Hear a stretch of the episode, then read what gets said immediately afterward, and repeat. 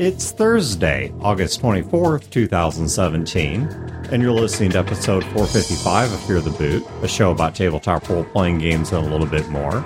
Running time for this episode is 48 minutes.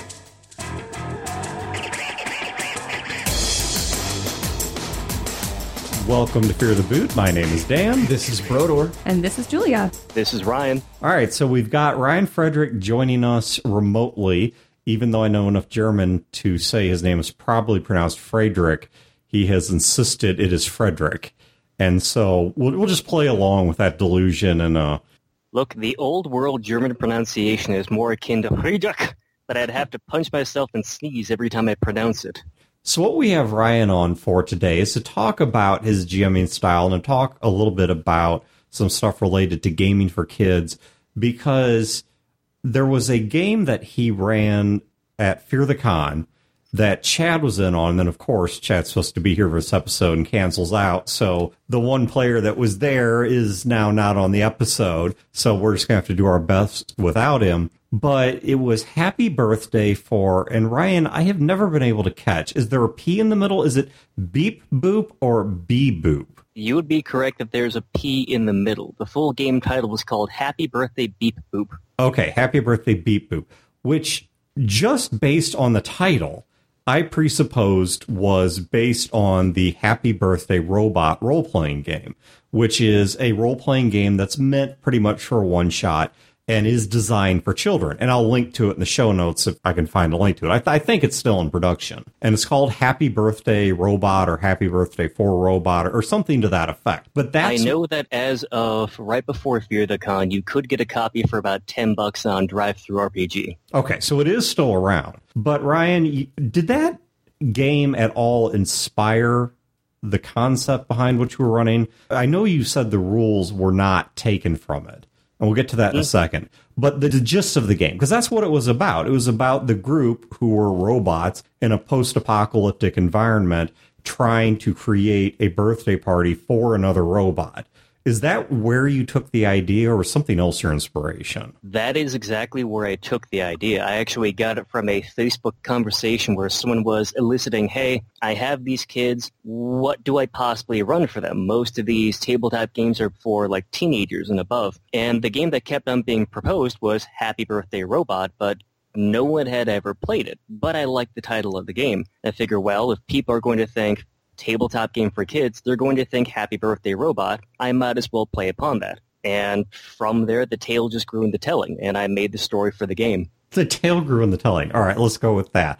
So, for starters, you did not actually use those rules for the game. No, I absolutely did not use anything from the system. I contemplated for maybe three minutes buying it off of DriveThru RPG.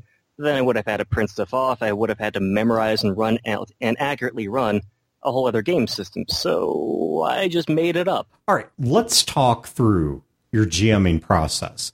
Because one of the things that Chad talked about being really impressed by with this game, and really anyone I know that's played a game with you where you've taken it fairly seriously, right? It, it's not just a total slapstick game, is your ability to connect with people emotionally, to pretty quickly read the table and to create a story that sort of goes along with their reactions to it. And in Chad's case, he talked about having a pretty strong emotional reaction to the game, mostly because of there was a twist at the end or near the end or something where Beep Boop's father was well deactivated or dead or whatever. And for his present, they decided to make that his primary present, that they were going to go through this quest if Chad's telling the story correctly, which is about a 50-50 on that one, to restore this robot's father robot. And I don't know how that even works to have a father robot, but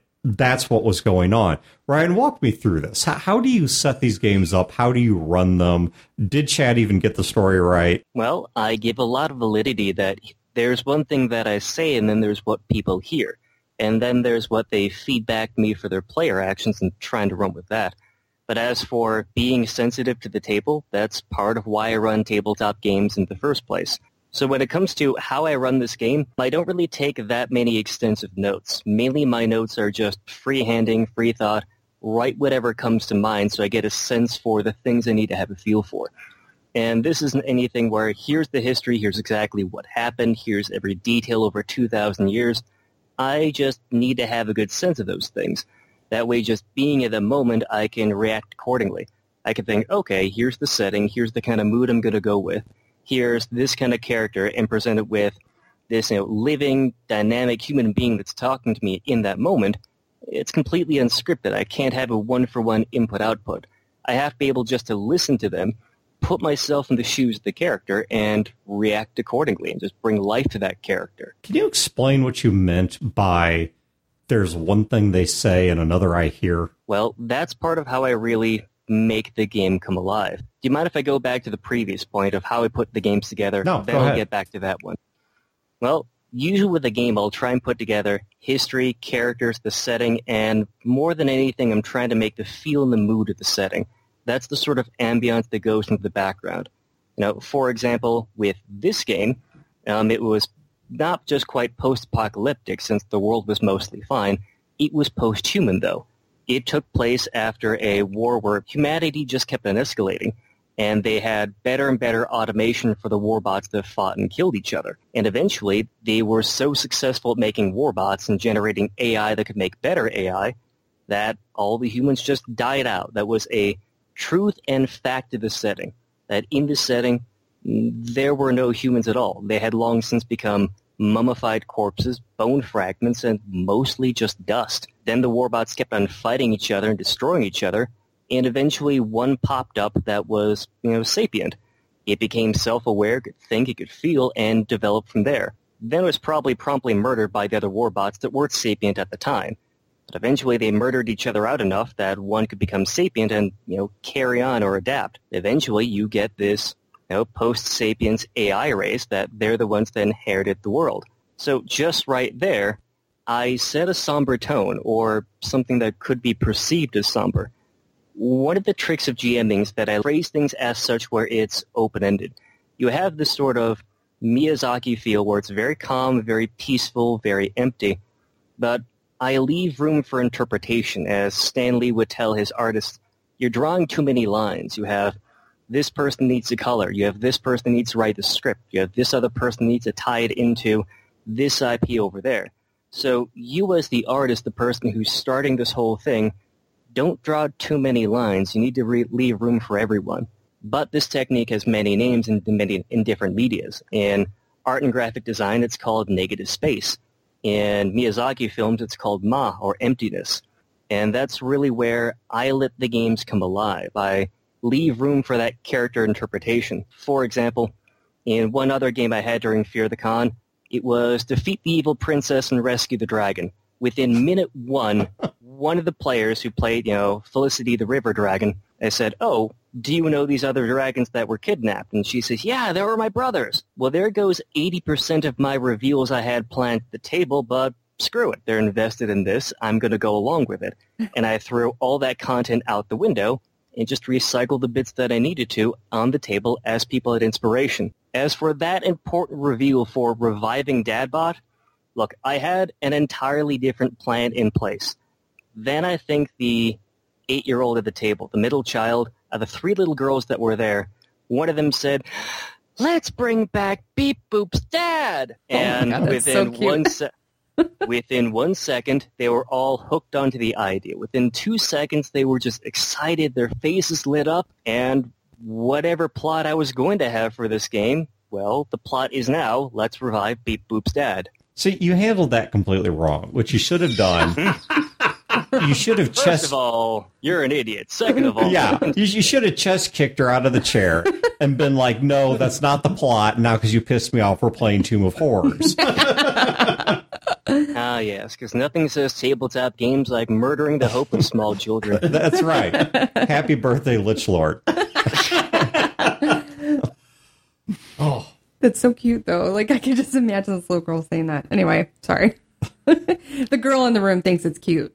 I think the most important thing that he did is he recognized a moment where one player was invested and then instantly the entire table was invested and he had two choices. Choice A is stringently stick to the material that he had prepared, and choice B was to give the audience what they want and to let them have that, you know, to use the douche term, player agency. Let them have the opportunity to control the flow of the narrative, and he can then respond to their desires. Which that's where the magic for me as a game master happens. Is when the players are so invested, your job becomes less work.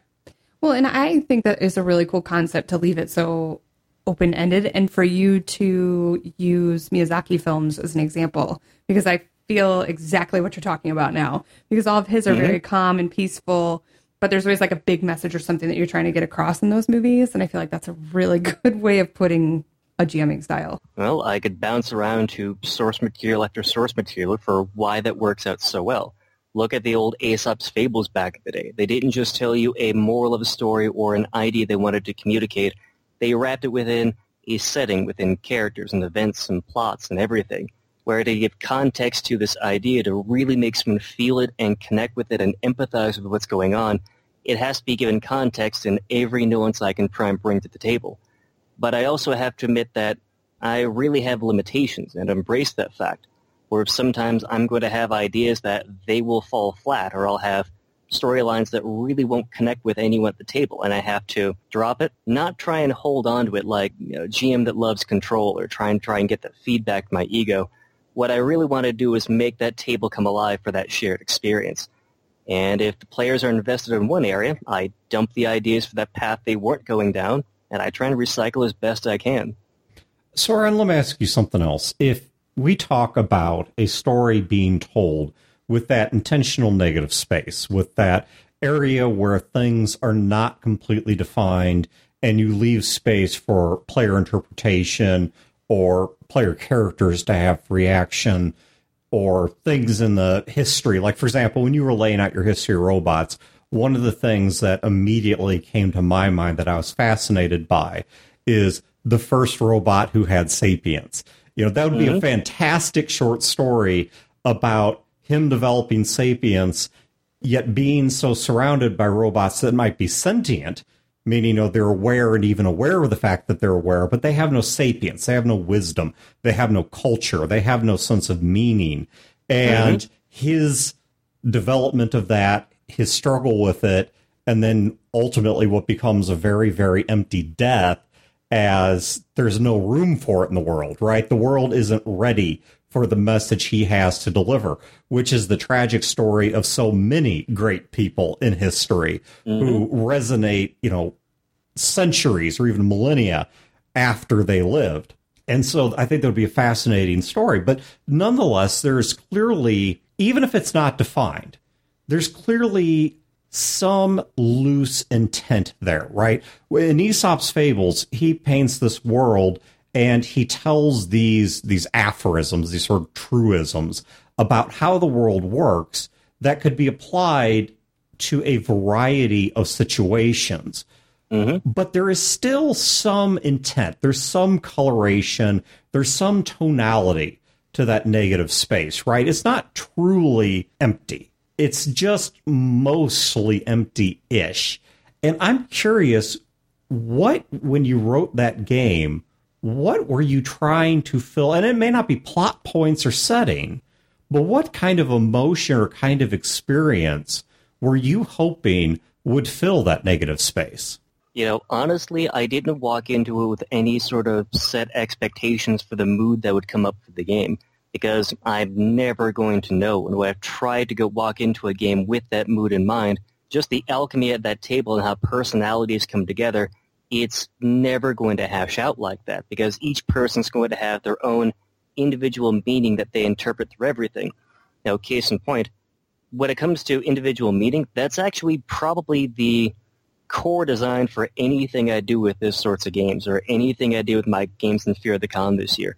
How can I siphon down to that person's individual meaning, their internal voice, and how do I amplify that? How do I enkindle that? And I start with just the way that the character sheet is mechanically set up. Uh, for example, the youngest at the table and by far the one who had most of my attention for the game, I think she was about seven years old, and she played a robot character called, you know, Cosine the Three Years. Just that with the name that's an identity right there, whether it's what other people call her or what she calls herself. That kind of hooks the character initially because it's their first bite into either that person or the character sheet. The next line would have to be their specialty, and their specialty would be what that robot does that most people cannot. This is directly taken from gimmicks from Quags. So that specialty would be maybe she's able to perceive the world in a different light, or maybe she connects the world in the way that most people can't. And see what that player brings a meaning to that.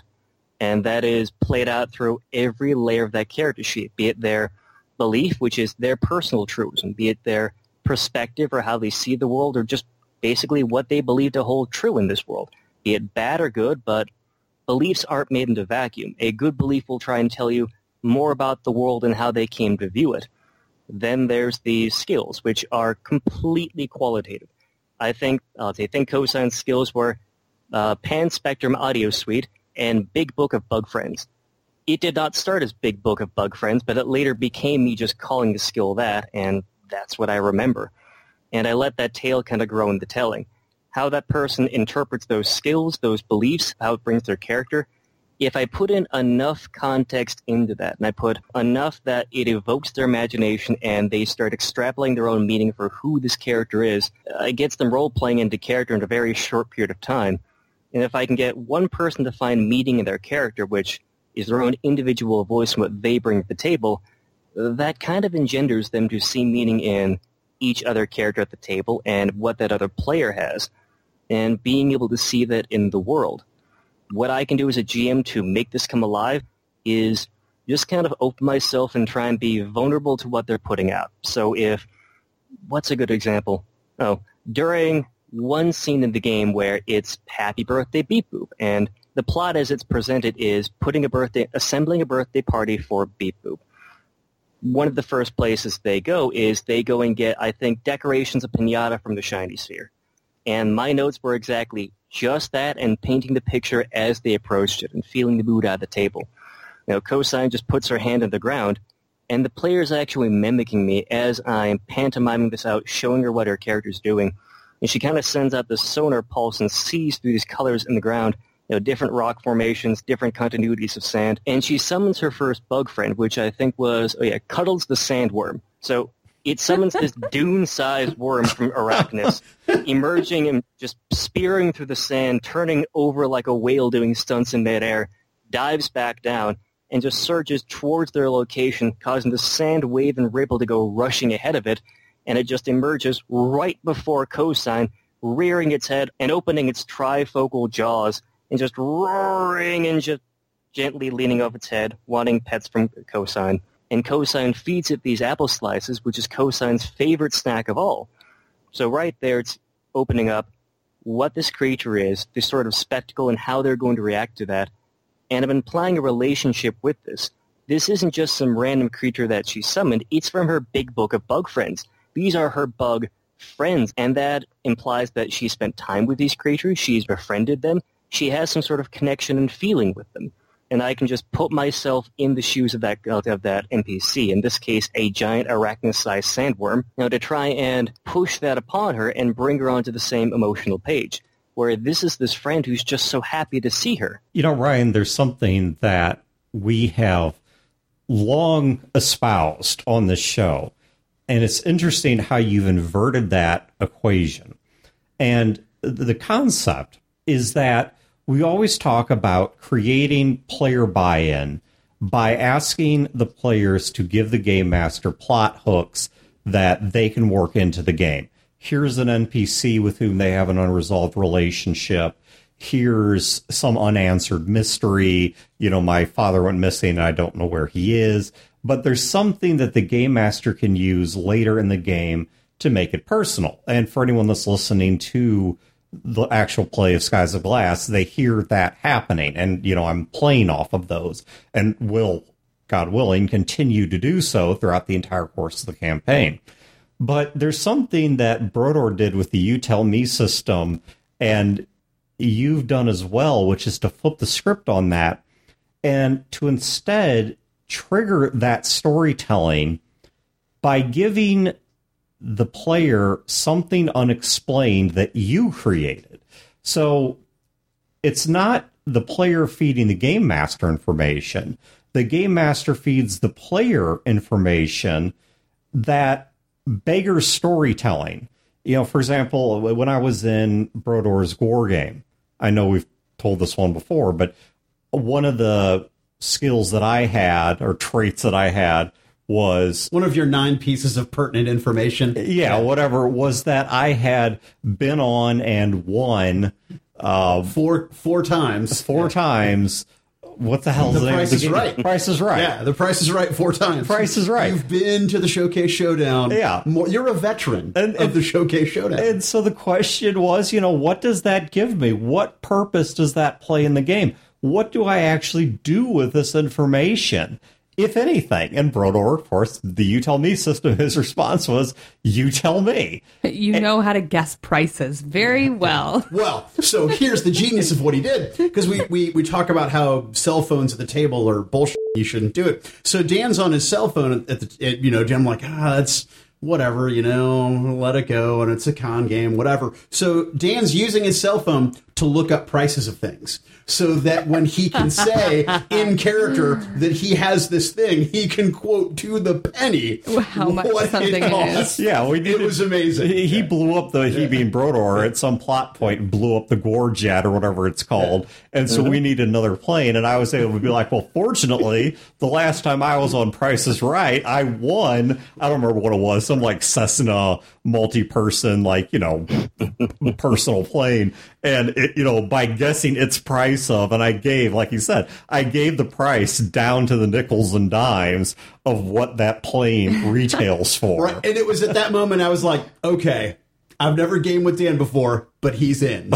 so we just ran with it, right? But you know, it, it what it does though is it right it creates that moment where it it stirs my creativity. Or if I look at it and don't like it, I can walk away from it. There's nothing in the game that made me develop that. And I had other things on my character sheet, some of which I used, some of which I don't think I did. But the thing that makes that work is that you have a variety of pieces of information that if I had handed that same character sheet to somebody else, they would have gravitated mm-hmm. to other aspects on the character sheet and would have had a different play experience. Well, and I think that a lot of times when you hand your plot hooks off to a GM, you know, I think a lot of people have an idea of what it's going to be in the back of their mind. You know, they're like, oh, yeah, it'll get to here and here and here. And then if the GM doesn't follow that, you end up kind of disappointed in your mm-hmm. character. And I think that the, you know, you tell me puts that on the player. You know, the Right. player gets to kind of develop where a story is going to go within that character rather than just, hey, my father disappeared. There you go. And like hoping for the best, you know? Right, well, and you're like, wait a minute, I've got this entire world of people that I have to control, and now you're giving me new Your home, You're giving me the game master your story and your homework. ah, f- that. Yeah. Sorry. Well, if I may for a moment, uh, just show that some templates are so good that they keep on being reused for decades, centuries, or even millennia. Look at some of the old Greek plays or even look at Shakespearean plays. You will have countless people playing Hamlet, Lady Macbeth, and Ophelia, but each one's going to bring in something new to that equation, something new to that experience. And on top of that, the group chemistry and how that play goes out, even though all the lines are written down, you can see exactly what's going to happen scene by scene, but just the social dynamic that happens there, the chemistry is going to change even if you swap out one person, let alone swap out everyone at the table. Sure. You want to see that in modern pop culture. Look at the different interpretations of the Joker. yeah. I mean, even the ones that you have within, let's just say, the past 50 years.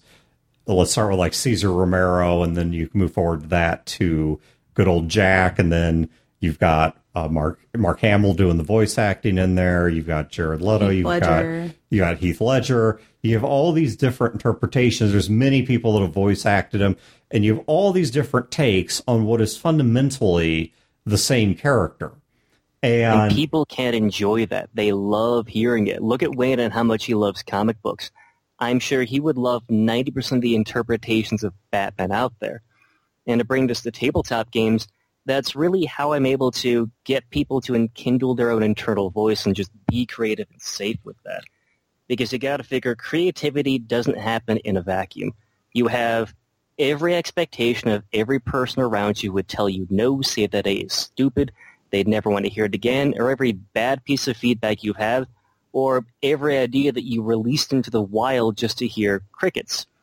But what if I'm a GM who sits there in a, this kind of position of authority that sets the mood because I'm introducing the setting, the story, the characters, your character sheets.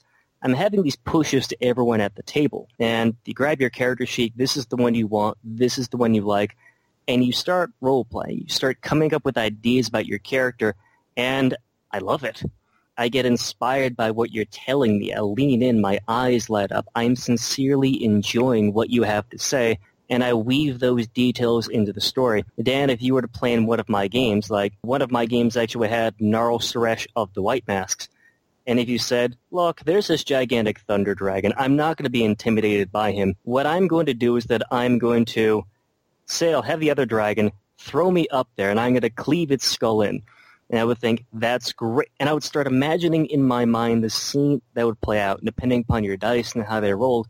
Now, it might be something where you get thrown and launched through a stone wall into the middle of the tower and, hey, let's roll with that. Let's see where the story goes or you take your axe and you just grab the whiskers of this thunder dragon, start cleaving its skull in, and as it falls to the ground, you crack open its skull with this visual crack, crack. You rip out the skull plates and start feasting on the brain inside while roaring in this feral howl. And that's just me coming up with ideas and rolling with it, but I'd enjoy it. That would be fun for me. I enjoy improvising. So immediately, I'm taking everyone that's ever told you no, told that idea was stupid, this character is bad, and I'm pushing them aside for five minutes or just five seconds in that moment. And in that moment, at that table, in that place and time, you're appreciated. Someone enjoys the creativity that you put out. Not only that, but I'm setting that tone. The other five players at the table are enjoying what you put out too and the chemistry between us as we weave the story. And their understanding and connection to the world get better moment by moment by what everyone puts into the story, what everyone puts into their game that they share, they walk in as individuals and they will walk out with a shared experience that they get to connect with each other and empathize with each other a little bit more and have that character sheet in their hand for those times that they shared. That's really the things I want to accomplish in my game. Not just taking a group of individuals and spoon feeding them a story, but making them creators and owning that if only for a few hours at a gaming table. Yeah, let me give you three things that I have used in more classically structured role playing games that I think create a similar sort of script flipping buy in from the players. The first is new items. Give the character something, game zero, right? The, you're starting the game. Give them something in their inventory that you don't explain. And they can choose to explain it if they want. Why do they have a wooden doll? They can choose to explain it or not, but it's something there from the game master to them that might get them thinking creatively. That's a great idea. the second one is new people. For example, they walk into town and all of a sudden their uncle is there. They never wrote that they had an uncle, but they never wrote that they didn't either. But now they do. And now they do. And so I have just created, because you know what? As the game master, it is my right to create the NPCs. So now you've got an uncle, and this is how the uncle fits into things. And then the third thing is new meaning. In the Skies of Glass game, for example, Wayne has a book that he keeps on him where he journals what he encounters in each town, and he's intending to use it to merchant things for. We put it up on Patreon. We let people vote on what it was they wanted revealed, right? Of all these mysteries I've got going. And the one that won the vote is in the first game, an NPC told Wayne that he had no idea what the real value of his book was. And that was what people voted for, which surprised me because I hmm. thought they would have picked a different mystery. One in particular, I thought they would have picked knowing who somebody called the Rat Man really is. But they chose to want to understand why an NPC told him that. And as of the most recent game, it was revealed why Wayne's book, which is meant to be a merchanting journal he keeps, actually has a substantially different value in a different context. Two, coincidentally, the Rat Man. Yes, to the Rat Man. but the point being, though, that I put new meaning into something he has. And now his character has not yet heard this. his character has not learned this truth. It will be interesting to see how his character develops once his character is exposed to that information, which once again he didn't develop. But that's a sort of it's not exactly the same, but that's a sort of negative space I'm giving him to work with. Is here are these facts. Now, Wayne, what are you going to do with these facts? How does this develop and change your perception of the reality? Though, Ryan, I have to pick on you a little bit because there was something you did in a role playing game that Which one? Okay. Was I sober? uh, I, I would assume so. Not in any any game I've ever run. I would assume so. All right. So a while back, you sent me something, and we actually did a show topic off of this because you sent me a transcript of an online RPG you'd done, text based, right? So it was, Ah, yes. Text Alice bit. goes to Luminos. Yes. I remember that one. and, and I, I won't get too much into the detail of the game because it had a therapeutic element that uh, would not be my place to violate. But within that game, right, and what we talked about on the show was that you gave finite options as hooks. They weren't requirements, but if you walked into a room, it'd be like there's a dresser here, there's this NPC sitting over here doing something, there's this third thing, or you can invent your own action. But you mm-hmm. had these prompts, right? So if you were lost, if you were kind of vacant in the moment and couldn't think of anything to do, there were immediate levers you could pull to develop things. And you sent me a transcript of this, which was 128 pages long. Holy cow. And I can't mm-hmm. believe I read it, but I did. I read the entire thing. Maybe because it had tits in it. I don't know. But Like pictures or words? no, it was words, but I, I'll take what I can get.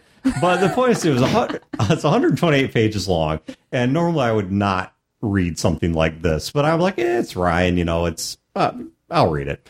And so I read it down until I got to one point. I was doing a live commentary back to you and the, the other person that was involved over Facebook Messenger.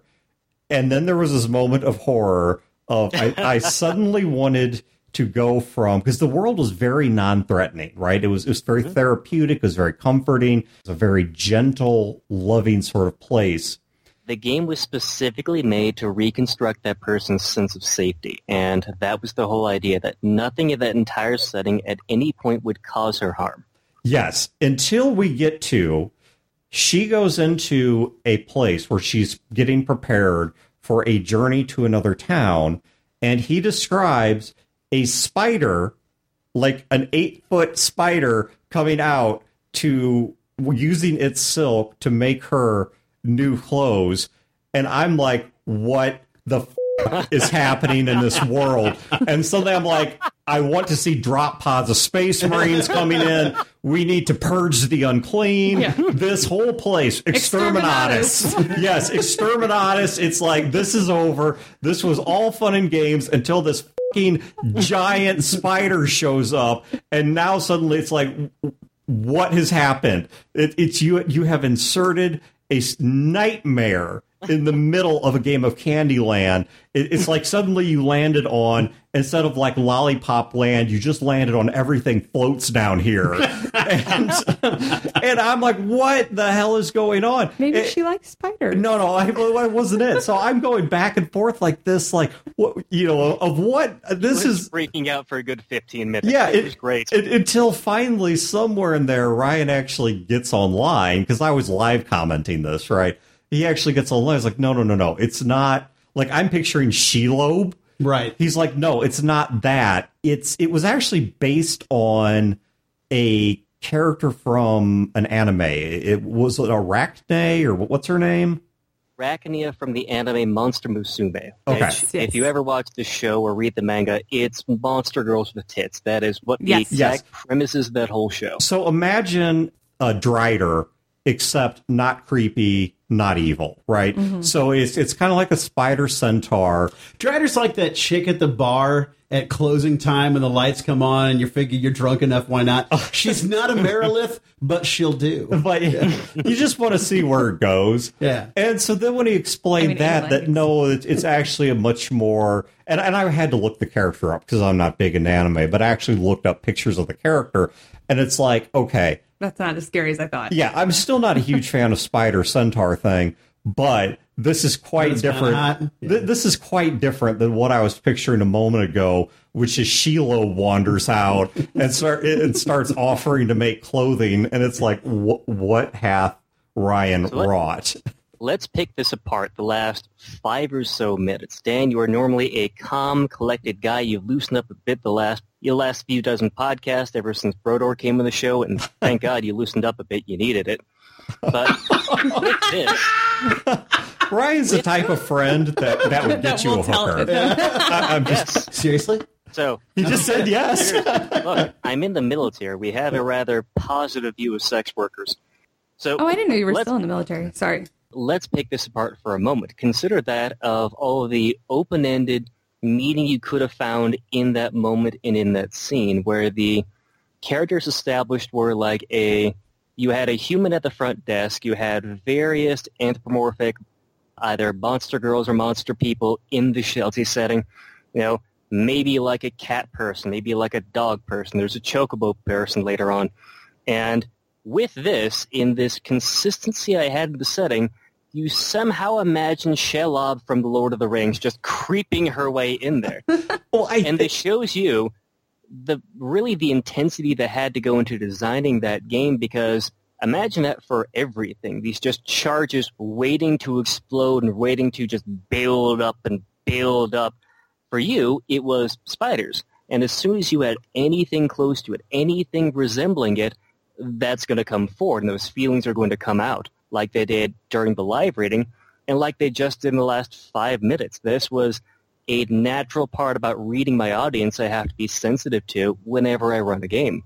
Right, and of course, in fairness to you, I'm just I'm just picking on you here, but in fairness to you, No worries, I'll pick on you right back. okay, you already offered me a hooker, so I'm I'm placated. But th- that game was not written for me.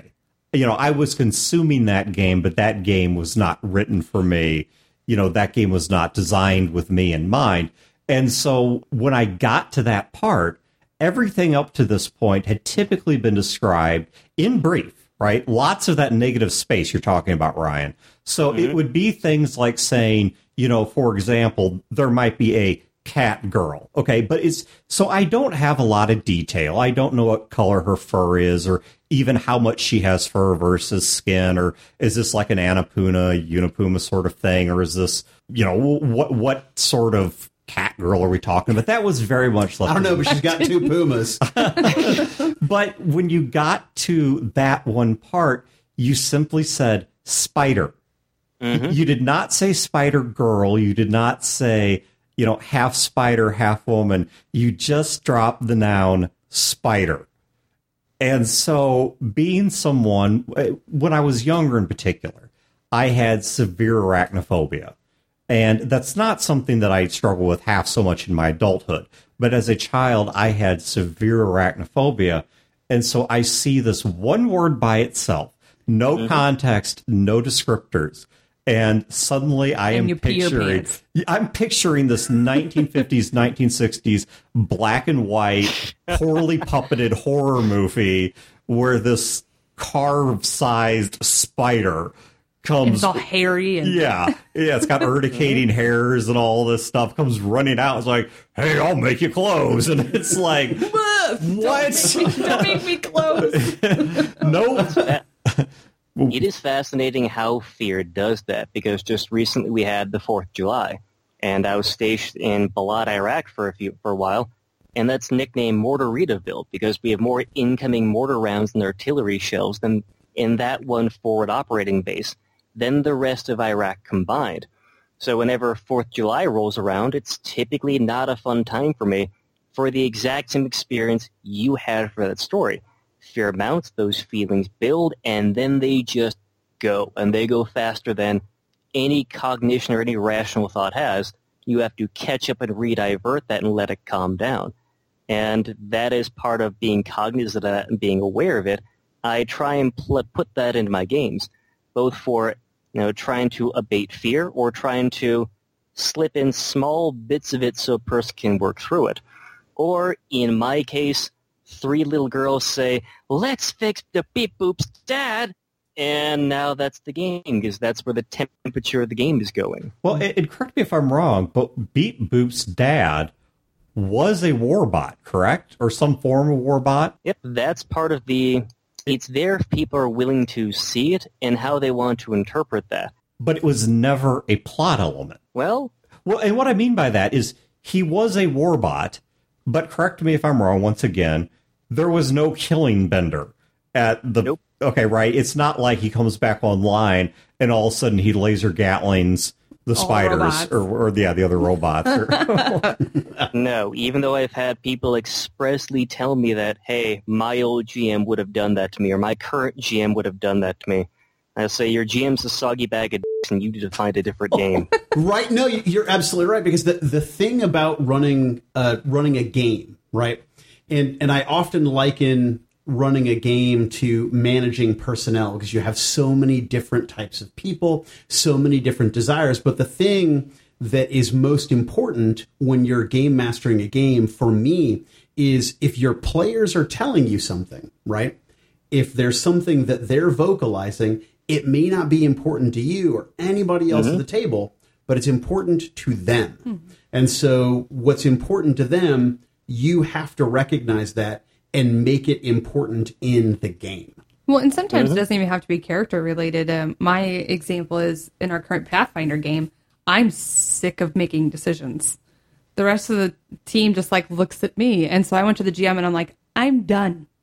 I'm like, I will sit here and I will do anything, but I am not choosing to anything in the game. Like that is what is important to the game right now for me. Oh, Is that because they crap on you? No, no, no, no. It's just that like, you know, he'll throw like hooks in. He'll be like, yeah, this dwarf with like a bunch of insignias comes in and that's like totally supposed to be targeted at my brother who's also a dwarf and is a monk.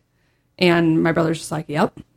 I had an online BattleTech game I was running that went about that way, where it was a group of, I don't know, four or five players, but it was pretty much a lone wolf between me and Johnny G.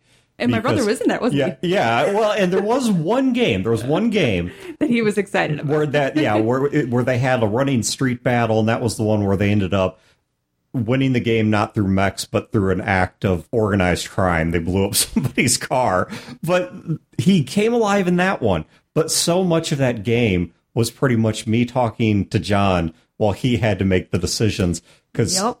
No matter how closely I threw the plot in somebody's face, I just wouldn't, Wouldn't do anything with and, it. and that's why as a game master when i mean you tell me it's not you know a per- perfectly well thought out or well written game system but the idea behind it is is that you tell me what is important to you for your game experience right. You right. know? And if that's something character related or like me, where I don't want to make any decisions, I'm literally going to follow the party around and swing my sword. That is what I want out of this game because I'm tired of being a leader. Right. It's the same thing as having a specific. Julia, you bring up an excellent point is that maybe during the first session or two, making these decisions and being a leader was fine, but those things change. I mm-hmm. have to appreciate and build that trust of players, not just how they are then, but maybe an hour to the game, that's going to change as social dynamics, relationships, and that identity of the character and how it might change and who they are might develop through gameplay.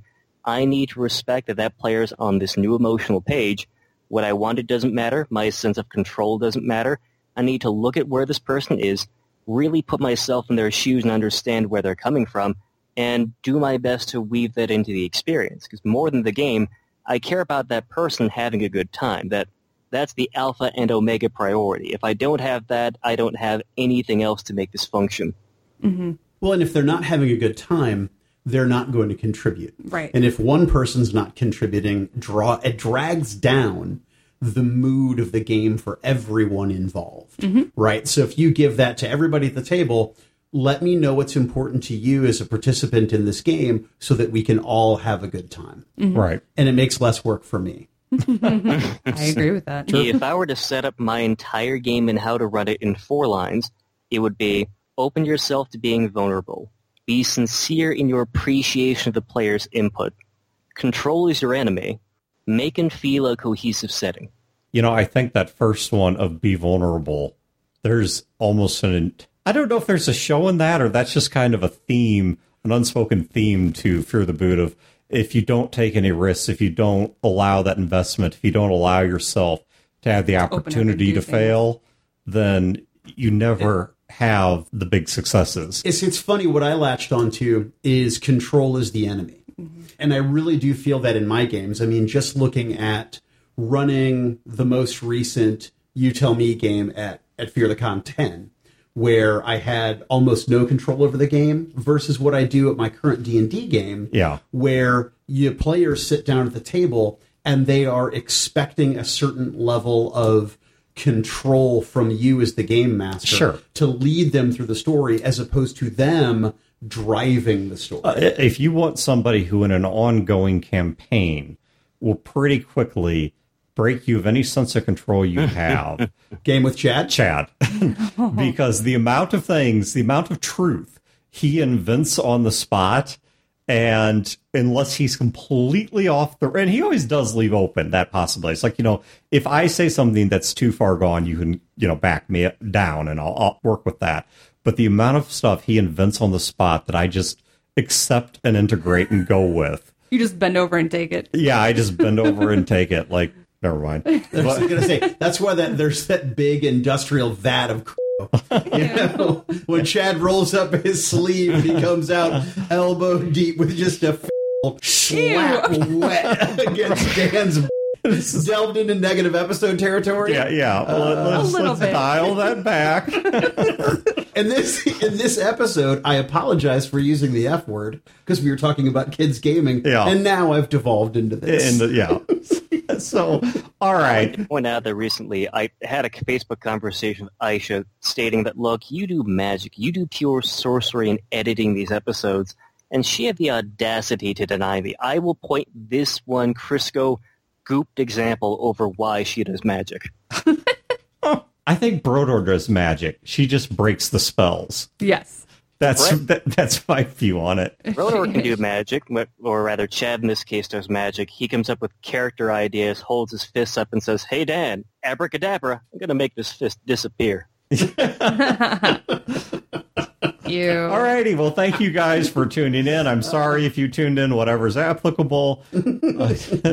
Ryan, thank you for joining us. We're going to ha- be having Ryan back on again here. Uh, that whole therapy is in gaming is something I really want to cover and keep failing to assemble my roundtable on. So we, we are going to get back on that. But beyond that, have a great week and great games, and we will catch you next time. If Chad was here, someone would say, see ya. This has been a production of Fear the Boot, copyright 2017. Listeners are free to use this episode in any non commercial endeavor so long as credit is provided to feartheboot.com. You can find previous episodes and other resources at feartheboot.com. Fear the Boot is also a member of the RPG Academy network of shows. You can find other great shows in this network at therpgacademy.com slash network.